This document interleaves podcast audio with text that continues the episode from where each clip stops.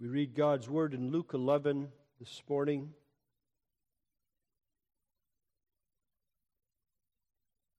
And in that chapter, the first 13 verses.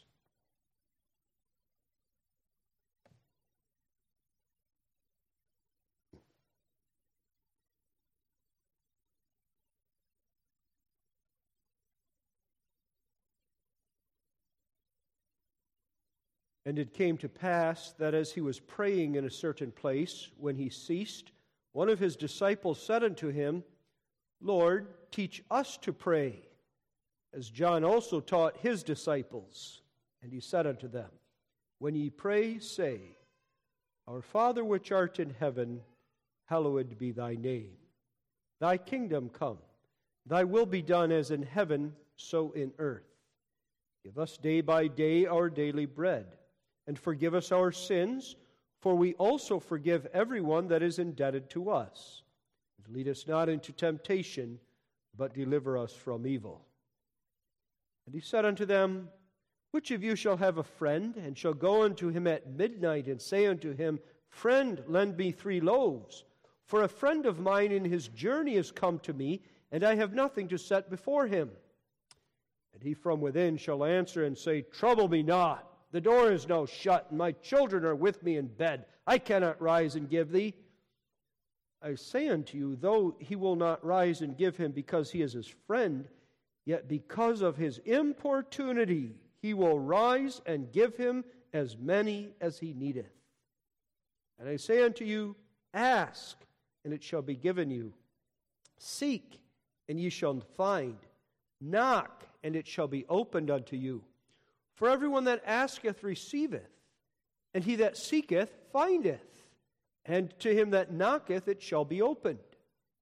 If the son shall ask bread of any of you that is a father, will he give him a stone? Or if he ask a fish, will he for a fish give him a serpent? Or if he shall ask an egg, will he offer him a scorpion? If ye then, being evil, know how to give good gifts unto your children, how much more shall your heavenly Father give the Holy Spirit to him to them that ask him? This far we read the word of God. We take Lord's Day 45 also and its instruction as the basis for the sermon this morning. Questions and answers 116 through 119.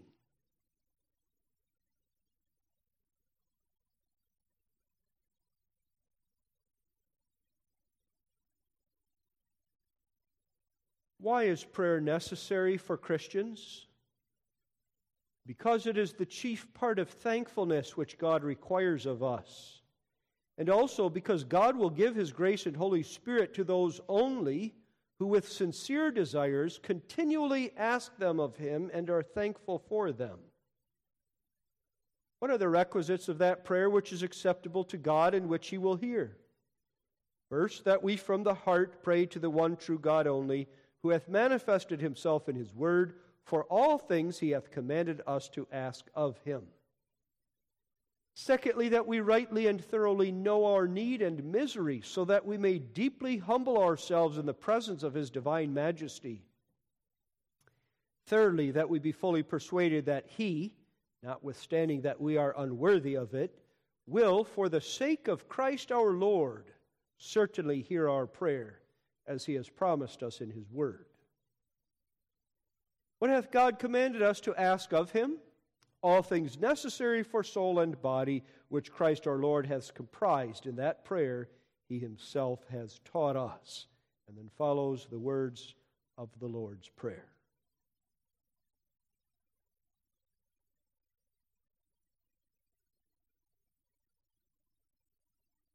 Beloved saints in Christ, how is your prayer life? Is it faithful? Is it fervent? Is it frequent? When you rise from prayer, do you say, I know he heard? Or do you say, I don't know if that did any good? When you rise from prayer, do you say, I'll go about my day now, I'll do what's set before me, knowing that He will give the grace moment by moment? Or do you say, Well, it was pointless to pray, I have so much to do. I shouldn't have bothered spending time praying first. I should have just got right at the work I have to do. And every one of us, as we answer those questions for ourselves, in one way or another, will admit that our prayer life is not perfect. Well, neither are we. We are this side of the grave. And our Lord understands that, and his disciples understood that. And therefore, when they came to him saying, Lord, teach us to pray, he didn't say to them, Teach you to pray? You should already know how to pray.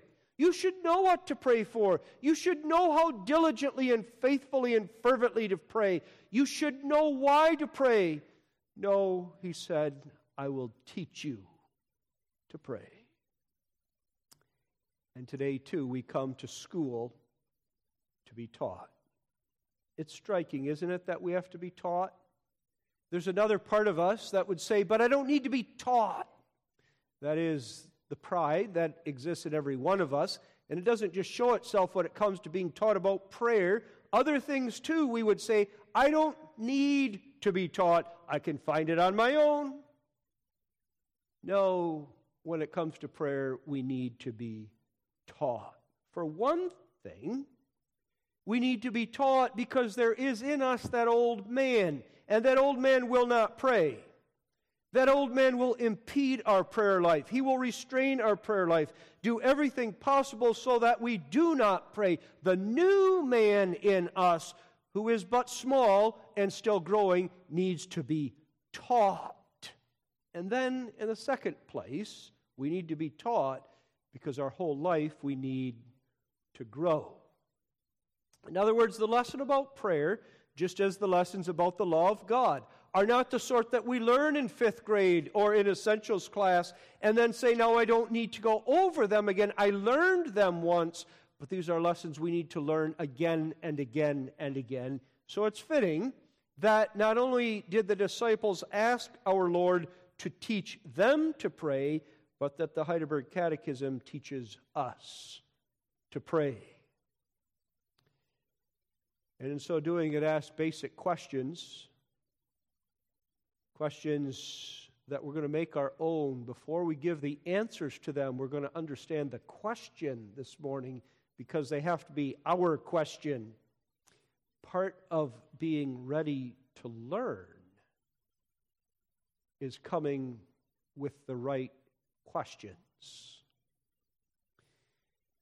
As we saw last week, the examination of the law and the conclusion of the Catechism's treatment of the law in question and answer 115 let us right into the matter of prayer.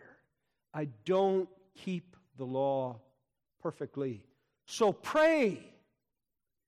I see my guilt, so pray for the righteousness of Christ. I see my inability, so pray for the power of the Holy Spirit. And therefore, why is prayer necessary for Christians? I'll give a different answer near the end of the first point. But in a nutshell, because the law taught me what a needy person I am. So, examine with me this morning as we are taught by Christ in the school of prayer the ABCs of prayer. Always necessary believing God hears, and commanded to ask for necessities. Why is prayer necessary for Christians? There are some who will tell you it's a waste of time. And again, our old man in us will try to tell us it's a waste of time. Some will use a very theological approach. Isn't your God sovereign? Hasn't He decided from all eternity what's going to happen in your life? Doesn't he know today what today holds? Why would you pray? It won't make a difference. Others will use a very pietistic rationale for not praying. My relationship to God encompasses my whole life. Why must I set aside time to pray if my whole life I seek to live close to God? And others will use a very practical reason not to pray. Prayer not only takes time I could spend doing other things, but especially public prayer brings persecution on me. You remember, of course, the story of Daniel and his three friends and the trouble that the world visited on them because they would pray to the one only true God. Why should I expose myself to that suffering? Now, question 116 doesn't ask, is prayer necessary? And therefore, it's really not open, and the answer presented us isn't open to hearing any of these objections, be they doctrinal or pietistic or practical. The assumption is that prayer is necessary, and the question is simply this why? And every child of God, the new man in you and me now, gets this point. I need not convince you today why you should pray. Not why you should, as if that not to pray is an option, but rather our new man is going to be taught why we do. And why, for a Christian, prayer is sort of what for any other human food and drink and breathing and the beating of the heart is a spontaneous, a natural activity of the body, in the case of eating and breathing, of the soul, in the case of prayer. The answer is that prayer is necessary, first of all, because it is commanded. I'm going to go to the second part of the uh, answer here. God will give His grace and Holy Spirit to those only. Actually, it's not specifically the catechism making the point. Underscored is that prayer is commanded. And that's why the catechism will go on to say how we are to pray, because the how is commanded, and what we are to pray for, because also the what is commanded. And every place in which God tells us in the scriptures, in the Psalms, or Jesus in the gospel accounts, the apostles in the epistles, pray for this and pray in this way that is a command of God to pray. Think of, for instance, the Apostle Paul not only exhorting the Ephesians, pray for us, have the ministry of the gospel in your prayers, but also telling them, now the Thessalonians, in everything give thanks and pray without ceasing. Even our Lord, in the passage that we read, not only taught the disciples to pray, when ye pray, say, that's a command, but later said, ask, and it shall be given you, seek, and ye shall find, knock, and it shall be opened unto you. Do these things. Prayer is a command. Not to pray is disobedience. There are many forms prayer takes, of course, and maybe at this point I need to underscore that. There are times when prayer is public and other times when it's private. Times when I'm on my knees, times when I'm sitting around the table and I'm orally, audibly praying so others can hear me, and other times when, as I'm driving down the road, I'm speaking to God in my heart, but my eyes are not closed and my hands are not folded, and yet I'm praying. Many forms it takes if there are none of those forms in your life, you are not obedient to the Word of God and the command to pray. That, first of all, is why it is necessary. But now the Catechism says it is the chief part of thankfulness. And this underscores even more again why it will be inevitable for the Christian to pray. Because the reason why we pray and why in prayer we address the one and only true God is all that He has done for us in Jesus Christ. When I contemplate all of the earthly gifts God has given me today wealth, warmth, shelter, clothing, etc. But then when I also see that I have a family, an earthly family, and a church family, and then when I contemplate that all of these gifts are given to a sinner who is unworthy of the least of them, but that God gives them on the basis of the shed blood of Christ, that He loves me for Christ's sake, that He sent Christ to die for me and earn for me the blessings of eternal life, and that in prayer I am beseeching God now to pour out those blessings on me by His grace and His Holy Spirit. This is the chief part of thankfulness. There are two parts of thankfulness. You understand that when the Catechism speaks of prayer being the chief part, it has in mind the whole sec- uh, third part of the Catechism in its twofold division the law and prayer. Keeping the law is thankfulness, it's gratitude, but it's not enough. Prayer is necessary. How to explain that? Well, it's like this. Suppose somebody did something for you, a very kind deed, a deed which you stood very much in need of, and you in return were very kind to them. That would show gratitude. But did you say thank you?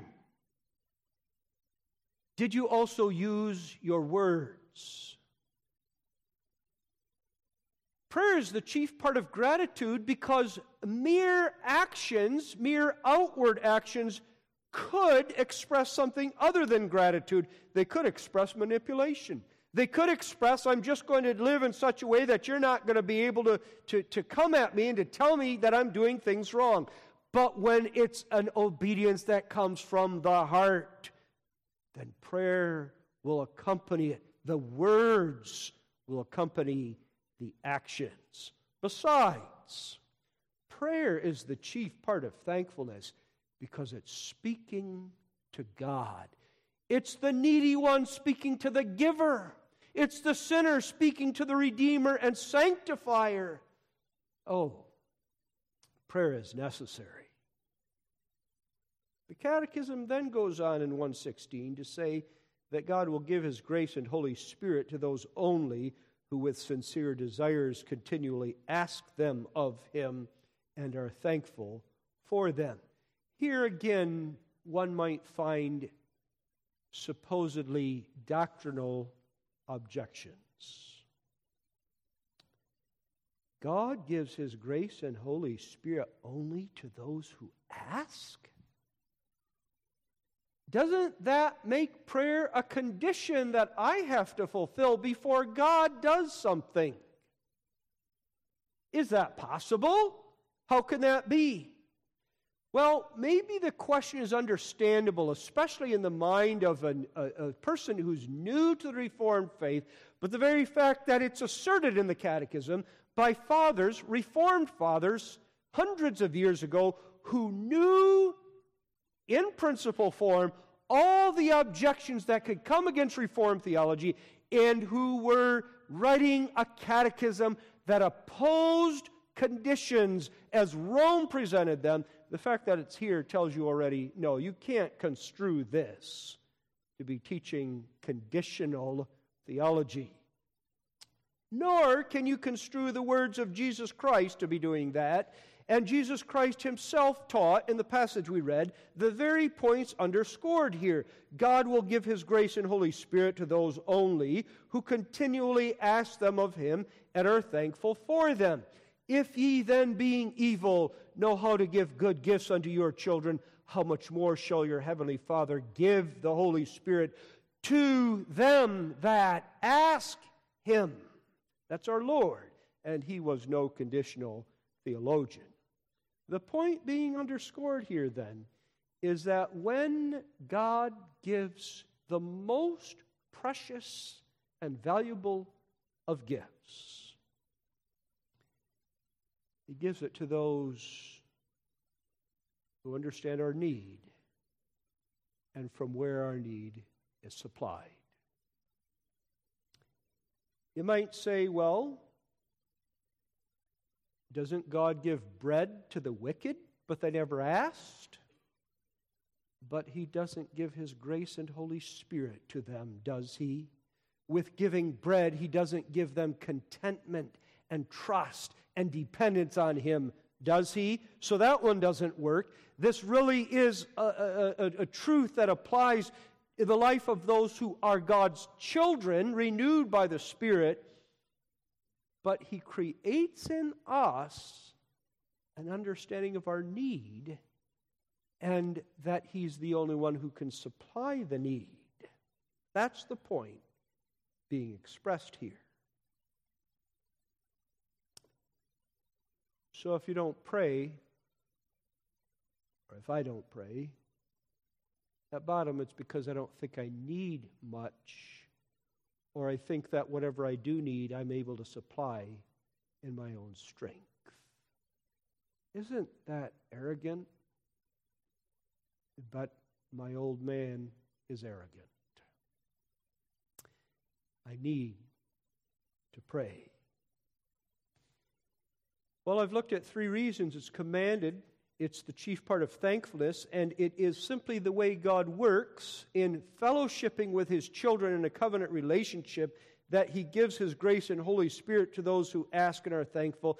That leads to one point that underlies these all, and that is again that prayer is not only necessary in that you can give reasons why you have to do it, but it's inevitable.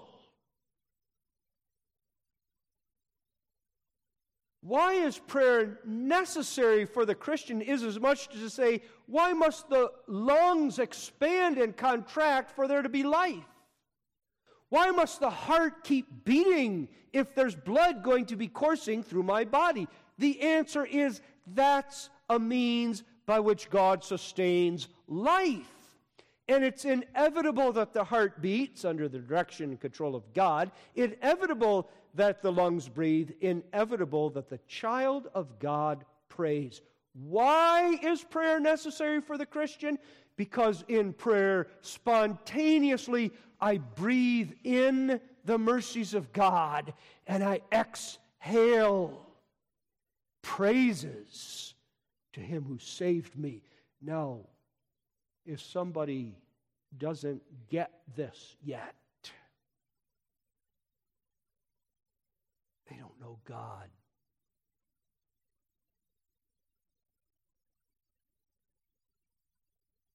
It's inevitable. Young people, children, that means that you, in addition to the times that dad prays about the table, you will want to pray when you go to bed at night. It means that when you wake up in the morning, you will want to pray. You will desire to pray. I didn't say you will do it every day, but then I'm not defending when you don't do it every day. You will want to. You will recognize the need to. And young people, it's a reason why in a restaurant you may pray. When you're with your friends, you may pray. It's not just you may, prayer is necessary. This is why Daniel opened his window toward Jerusalem when he heard that it was outlawed to pray to the one true God and said, I'm going to do it. It wasn't because he was stubborn, he was steadfast. It wasn't because he wanted to make a scene, it's because he said, I can't live without prayer. That's the A. Always necessary. So, in the second place, what characterizes that prayer? What are the requisites of that prayer which is acceptable to God and which He will hear? Believing that God hears is the B of the ABCs of prayer. And the B starts with a question what kind of prayer then must I pray? Here again, not only does our old man of sin have a response, that's wrong, but even the world around us really God is pleased with any kind of prayer. That is a notion that's common today. And it shows itself in the view of worship that God is pleased with any kind of worship. For prayer really is an element of worship, and my and your personal prayers is a personal aspect of worship. So when some say God is pleased with any prayer, God is pleased with any worship, come as you are, just open up your heart to Him, they're missing a point. Oh, maybe they say they're emphasizing a point that needs emphasizing. Let's not overlook it. The point that needs emphasizing is God does receive the sinner's prayers and worship. All right? We've emphasized that, but not just any way. And there are scripture passages that make the point. Listen to these from Proverbs 15. The sacrifice of the wicked. Now, what better thing could one do than sacrifice? God had commanded sacrifice. It was worship, it was even a form of prayer. The people, as they sacrificed, prayed. The sacrifice of the wicked, does God love? Does God say, I'll take anyone, come the way you are? The sacrifice of the wicked is an abomination to the Lord, but the prayer of the upright is his delight. The way of the wicked is an abomination unto the Lord, but he loveth him that followeth after righteousness. So it isn't true that you can just pray any way you want. The God who commanded us to pray also said this is how we will pray. The God who commanded us to pray is the holy, reverent God. We'll call him our Father, after all. We'll be taught that next week, the Lord willing. And we who pray to him are needy children. How we pray matters. And I forget how, and you forget how. So let's hear what those requisites are. And the basic requisite is I must believe God will hear. Pray in confidence. The writer to the Hebrews drives home the point in Hebrews 11, verse 6 He that cometh to God must believe that he is, and that he is a rewarder of them that diligently seek him. But in addition, in the passage that we read, Jesus is underscoring the need for confidence. And he does that with reference to uh, uh, uh, an earthly scenario, and that is that at, at the stroke of midnight, when everyone is sleeping in their bed, some man gets a knock on his door, and it's a friend who came from a journey far away, and the friend needs lodging, and the friend is hungry. But the man, the householder, has no bread to give him. And therefore he goes and knocks on another door, the door of his neighbor, and he says to his neighbor, Friend, lend me three loaves. Now, Jesus says there's a response that man might give, but he won't. And the response might be, I'm, I'm sleeping. This is not a convenient time but because of his importunity, because the need is so pressing, he will rise and give him as many as he needeth. That's confidence. When the first man knocked on his friend's door and said, I'm here and I need a food and place to stay at midnight, that's confidence. And when the man then went to his neighbor and said, I need bread, that's confidence. And when Jesus says, Now seek and ask and knock, and it shall be opened unto you. That's instilling confidence. Why must we pray in this confidence? Because we know both the love of God for his people and the power of God to give us what we need. Besides, this confidence proceeds from an understanding that we are indeed God's friends in Jesus Christ.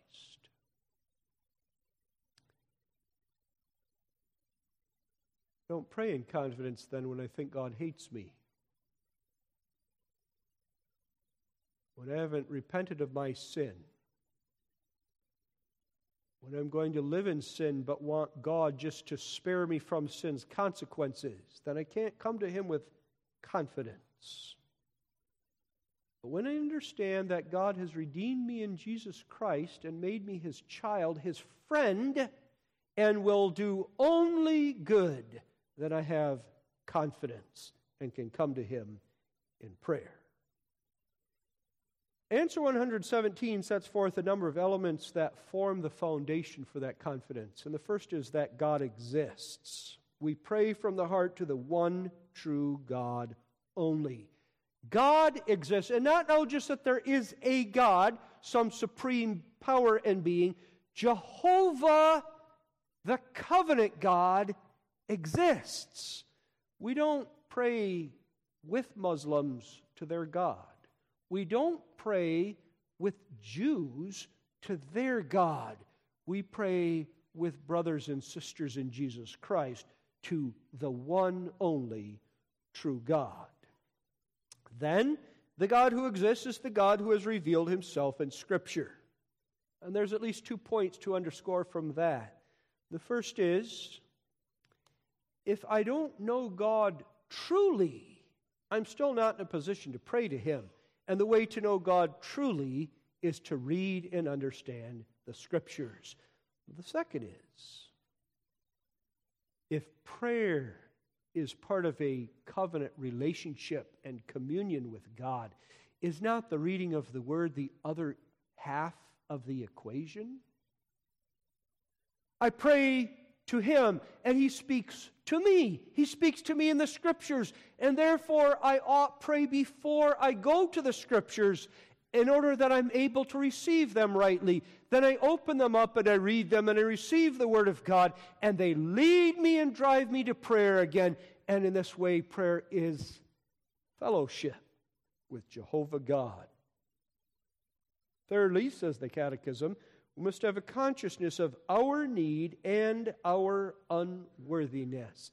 Self confidence is not the kind of confidence we need to pray. I say we must come confidently, not self confidently. That is, the confidence is not rooted in us. The prayer of the wicked is an abomination to the Lord. What do you have? What do you have to bring to God that would make him want to hear your prayer? What righteousness can you bring forth? Are you like Cain? Am I like Cain, who says, I have these good fruits, I raised them myself? Surely you'll hear my prayer.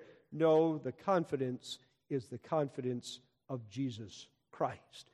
And so, this confidence, believing he hears, this confidence is not arrogance. It's not presumption. It is instead a looking to Jesus Christ and saying, For his sake, God will hear. There's a reason why we add the words for Christ's sake or in Christ's name. Jesus didn't put those words in the Lord's Prayer, but the idea is still there. Even though he didn't express it concretely or in as many words, it's embedded already in the words, Our Father. How is God our Father? Only for the sake of Jesus Christ. And so we add the words for Christ's sake because as we come to God with any petition on our lips or in our heart, we do so looking to the cross of Jesus Christ and seeing that because Christ bore our sins in our human nature and he bore the wrath of God fully, therefore we have the right to come to God. In fact, we look not only to the cross of Christ, but we remember the resurrection of Christ and the power of his resurrection and the promise implied in that resurrection that the blessings Christ earned would come to us. And then we remember that this Jesus Christ is now seated at God's right hand. He is our intercessor. And as our intercessor, he perfects our prayers and prays that God will hear and answer. And it's for that sake on that basis that we have confidence. This is why the person who will live in his sin can't really pray. Because the person who's going to live in his sin, but just pray that God will help him get out of this scrape or this consequence of sin, isn't coming through Christ. He isn't seeing his unworthiness. He isn't confessing it fully and saying that he is of himself unworthy and undeserving, and that for the sake of Christ, God will hear. For one who comes to God in and for the sake of Jesus Christ says, I'm unworthy, but for the sake of thine only begotten and beloved Son, thou wilt hear my prayer. Now, as the Catechism explains the how, and as I've set forth the gospel in this connection, that's meant to encourage you and me as we recognize the imperfections of our prayers yet. I don't want to leave the impression that if you're not fully, that is, in 100% confident, and that if in any small respect you find your prayer life deficient, that you'd better not pray.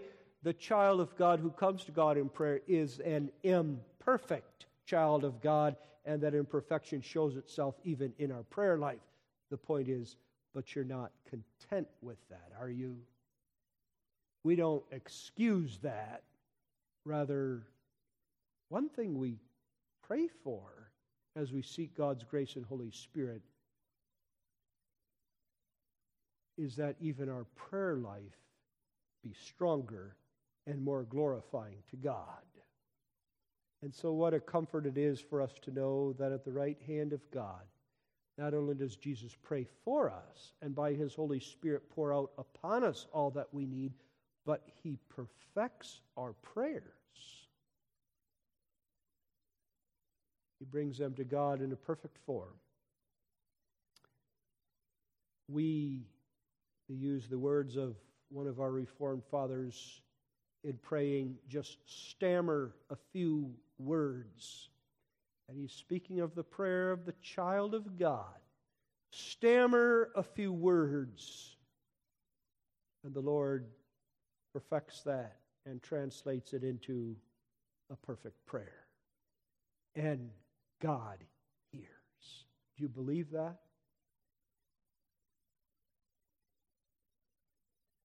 The third part of the lesson that we have to learn about prayer regards what we pray for. And so the C is commanded to ask for necessities. The God who commands us to pray and how to pray also commands us for what to pray the grace of God and His Holy Spirit. You understand, you understand the necessity of speaking that way.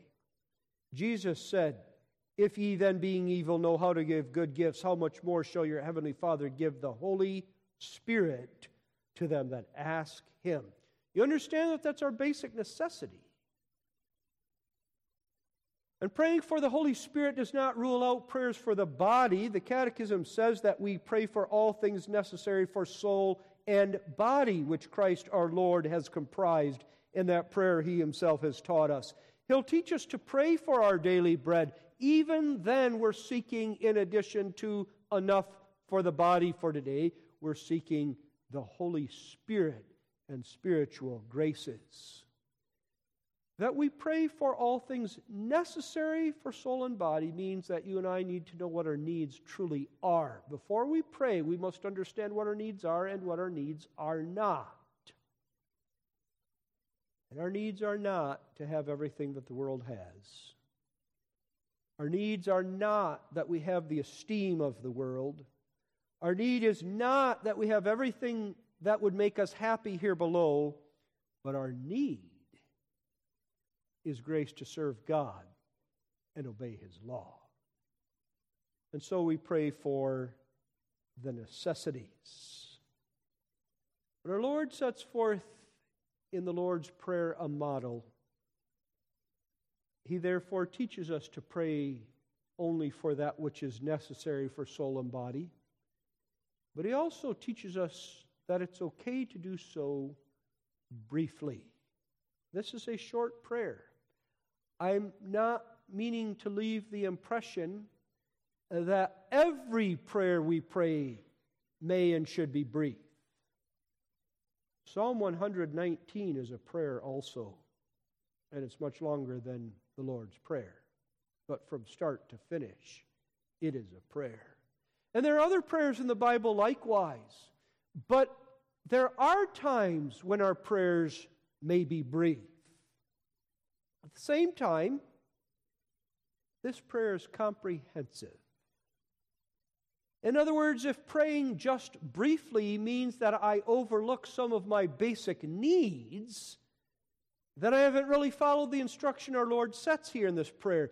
In a very brief and succinct form, He teaches us to bring our fundamental spiritual and bodily needs before our Heavenly Father in prayer. And therefore, also, this prayer sets a template for ours. The Lord is not saying to his disciples, don't ever use any other words, but he's saying, here are the basic principles. In prayer, seek the glory of God. Seek the kingdom of God and not your own. Seek the carrying out of the will of God and not your own. Seek the supply of that which you need for body, yes, but then don't forget to seek for grace both that your sins be forgiven and grace to forgive those who sinned against you. And don't forget the great battle in which you stand and fight the battle against sin and Satan. So pray for grace in that battle. He teaches us the principles of prayer. And he does so as the great master prayer himself. When we examined the law, we saw time and time again that the law was not only something Jesus interpreted for us and taught us, but something he himself kept.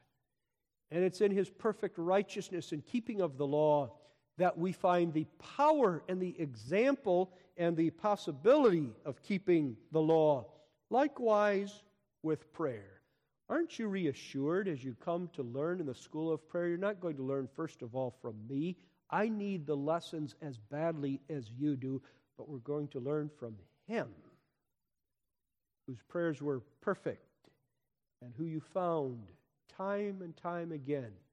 Some people would act as if he was ignoring real matters, off praying somewhere because he knew the necessity of prayer, was confident his father would hear and knew for what he needed to pray. Following then and taking to heart the ABCs, we can go on and learn more next week for what to pray, but may God, and this now is our prayer, may God give us to learn well. Amen.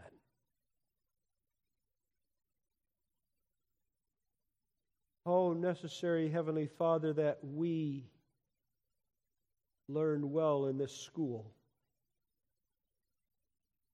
The lessons about thy law we learned, but we'll need to learn them again. We're ready to hear the lessons about prayer. Someday we'll need to be reminded again.